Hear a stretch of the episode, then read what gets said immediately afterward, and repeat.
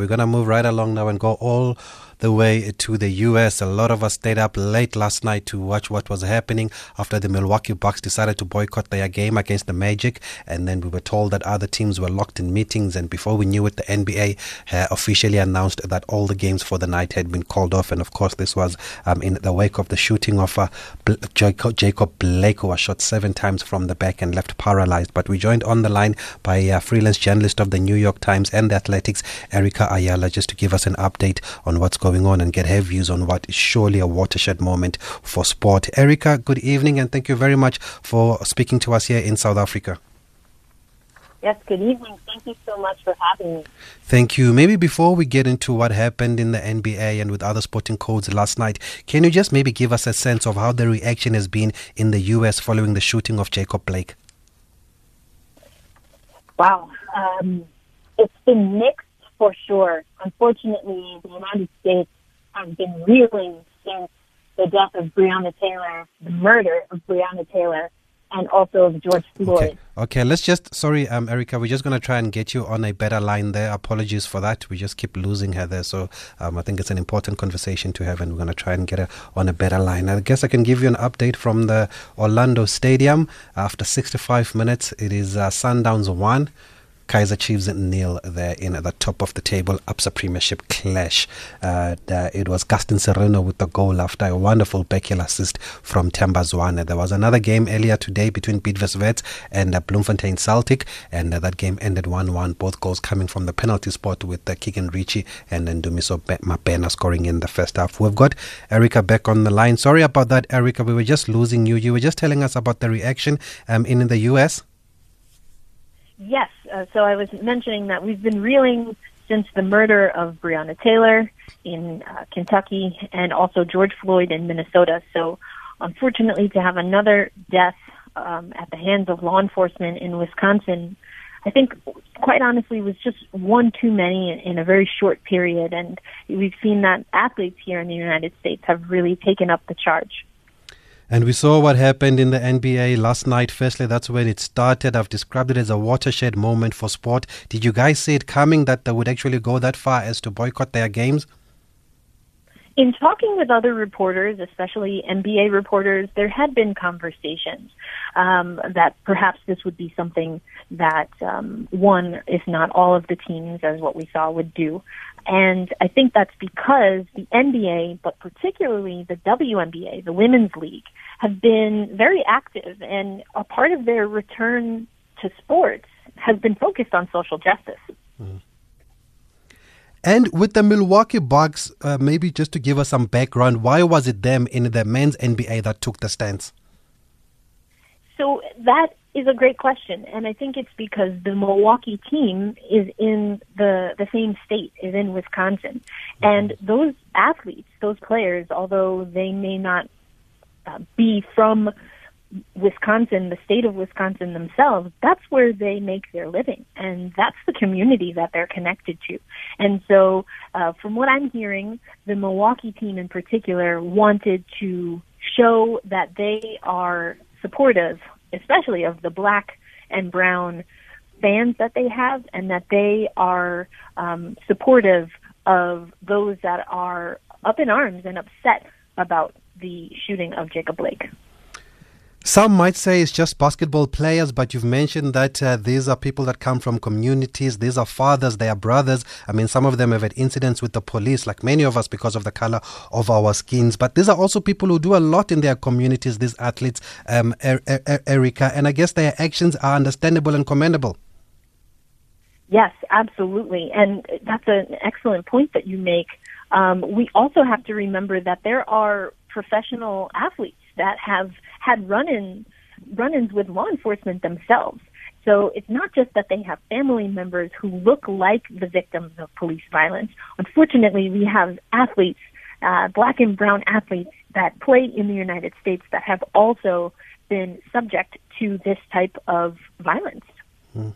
And you've mentioned that the WNBA players have not been shy to come out and express their views, and so have the male players. And does it also help maybe that they're in a bubble where there seems to just be a spirit of togetherness, power, and some unity, and they can meet anytime they want to?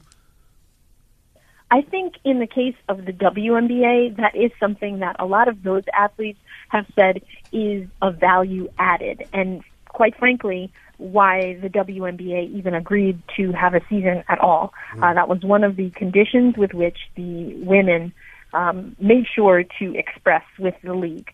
I think there are conversations, though, that because everyone else in the United States, as unfortunately we're still dealing with coronavirus, um, as everyone else is kind of locked into these basketball games, it's kind of an escape.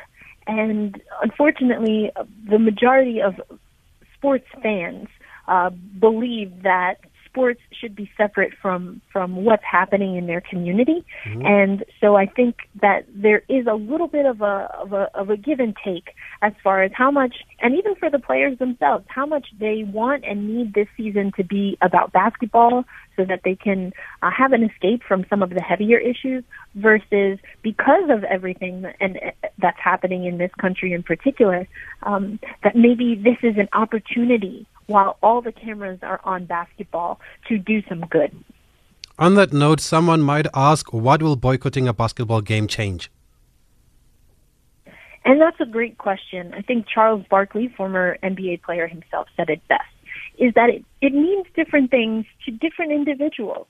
But I think ultimately, what we have seen in the United States is that we started to, unfortunately, take the coronavirus very seriously once we saw the National Basketball Association cancel games. And perhaps the good that this will do is that perhaps once and for all the United States will take racism and police violence seriously because the National Basketball Association canceled games. For those who are just joining our conversation, we are chatting to Erica Ayala, who is a freelance journalist for the New York Times and the Athletics, and uh, we're just talking about uh, what happened in uh, U.S. Uh, sport last night, with a number of sporting codes uh, postponing or calling off their events uh, after after the Milwaukee Bucks boycotted their games against the Magic in protest over the shooting of Jacob Blake at the hand Jacob Blake at the hand of the police. We've got some voice notes that have come through on 061 4104 107. Let's hear those. Thabiso, this is Matwaha in East London. I am seriously inspired, body, by the sincere, genuine, comradely, and brotherly actions of our American brothers, in particular those who sparked this form of protest in defense of the dignity of the black man. I am seriously inspired. I am only hoping that we can follow course as South Africans in our own ways, of course. One really wonders as to what is happening in the minds of those few racists who refused to take the knee in support of this kind of noble action. Have a good evening, Buddy. Molo. Thanks, Matocha, there for that uh, voice note. Erica, it's led to a domino effect now. We've mentioned the WNBA also taking the stance, MLB, MLS. Does it talk to a sense of unity then from these different sporting codes? I, I hope it does. Uh, this is unprecedented in this country. We have not seen the likes of this not for anything on on the spectrum of social justice, I should say. We've rallied as a country after 9/11, and I was at the first baseball game in the United States after 9/11, and that was a, a, a rallying cry. And we've had things on on a nationalism tip, but for whatever reason, racial injustice um, and social injustice doesn't always rise to the lever, level, excuse me, of nationalism and pride, and really trying to, as a country, get that together. Somewhat to the the point that the caller was making, that hopefully this will be a, a moment not just for the United States, but for other places to really inspire um, a country and, and an entire uh, community of people to to really take action. Well, the athletes can only do so much, and I've heard uh, uh, throughout the night some of the analysts were saying now that the focus must turn to the team owners. It's up to them to do something now. Uh, why is now the spotlight turning to the team owners? Is it because they're influential, they've got power, they've got the money? Yes, yes, and yes. Yes to all of those things. But I think it's also that we have to remember that owners and the league front office put together a, a bubble season, um, a, a single site season for the NBA, again, amid a worldwide pandemic.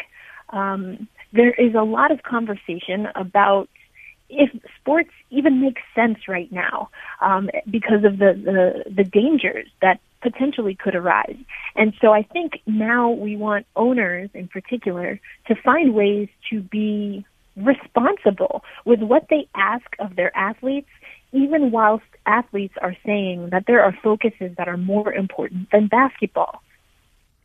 The Bucks released a video statement a couple of hours ago. That's when we saw it here in South Africa. And they are asking for the cops to be prosecuted after that incident with Jacob Blake. What is the status of this matter, of this case? So I'm I'm not exactly sure the most recent status, but yes, you're starting to see that the Milwaukee Bucks and other teams um, and other coordinated efforts are being made to make sure that there are charges and that, that there is a, a, a process, um, a criminal process. But we've also seen that before. We saw that uh, for George Floyd, mm. uh, the community coming, speaking forward. So the Timberwolves and the Minnesota Lynx. We also saw that and continue to see that for Breonna Taylor, who the Attorney General of Kentucky was just at the Republican National Convention, speaking at the Republican National Convention, but has not brought justice to Breonna Taylor's family by uh, indicting and prosecuting the officers that shot her. Now, what is the status of the NBA? What happens to the upcoming matches? And we're waiting to find out. Uh, there are already calls to cancel the season.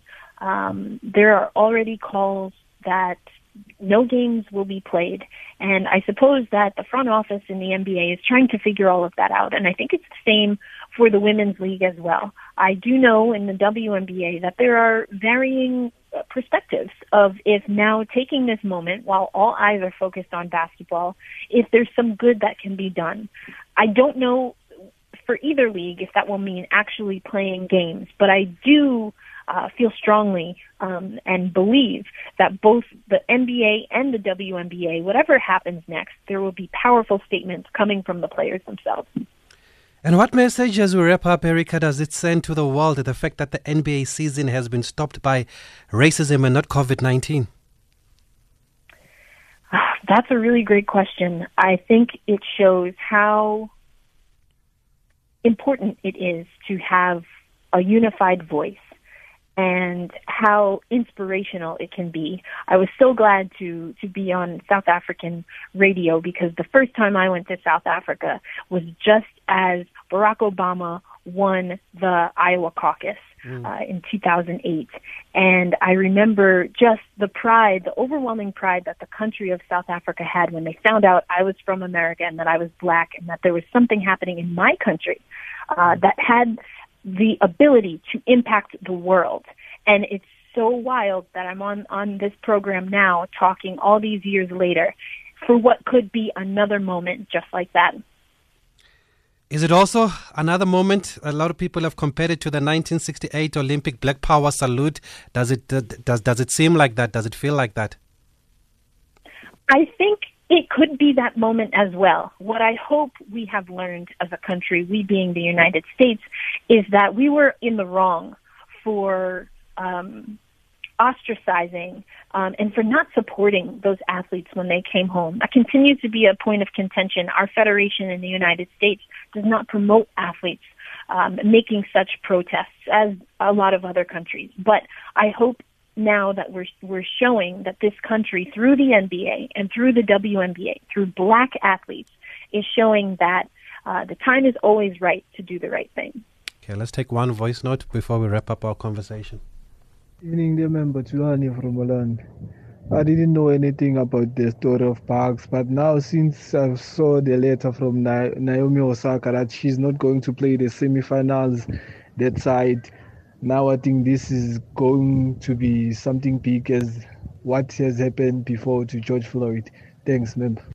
Thanks, Tulani, and thanks for reminding us about that. Naomi Osaka pulling out of a semi final. Uh, saying that she's taking a stand against racial injustices. How has the reaction been to her withdrawal, uh, Erica?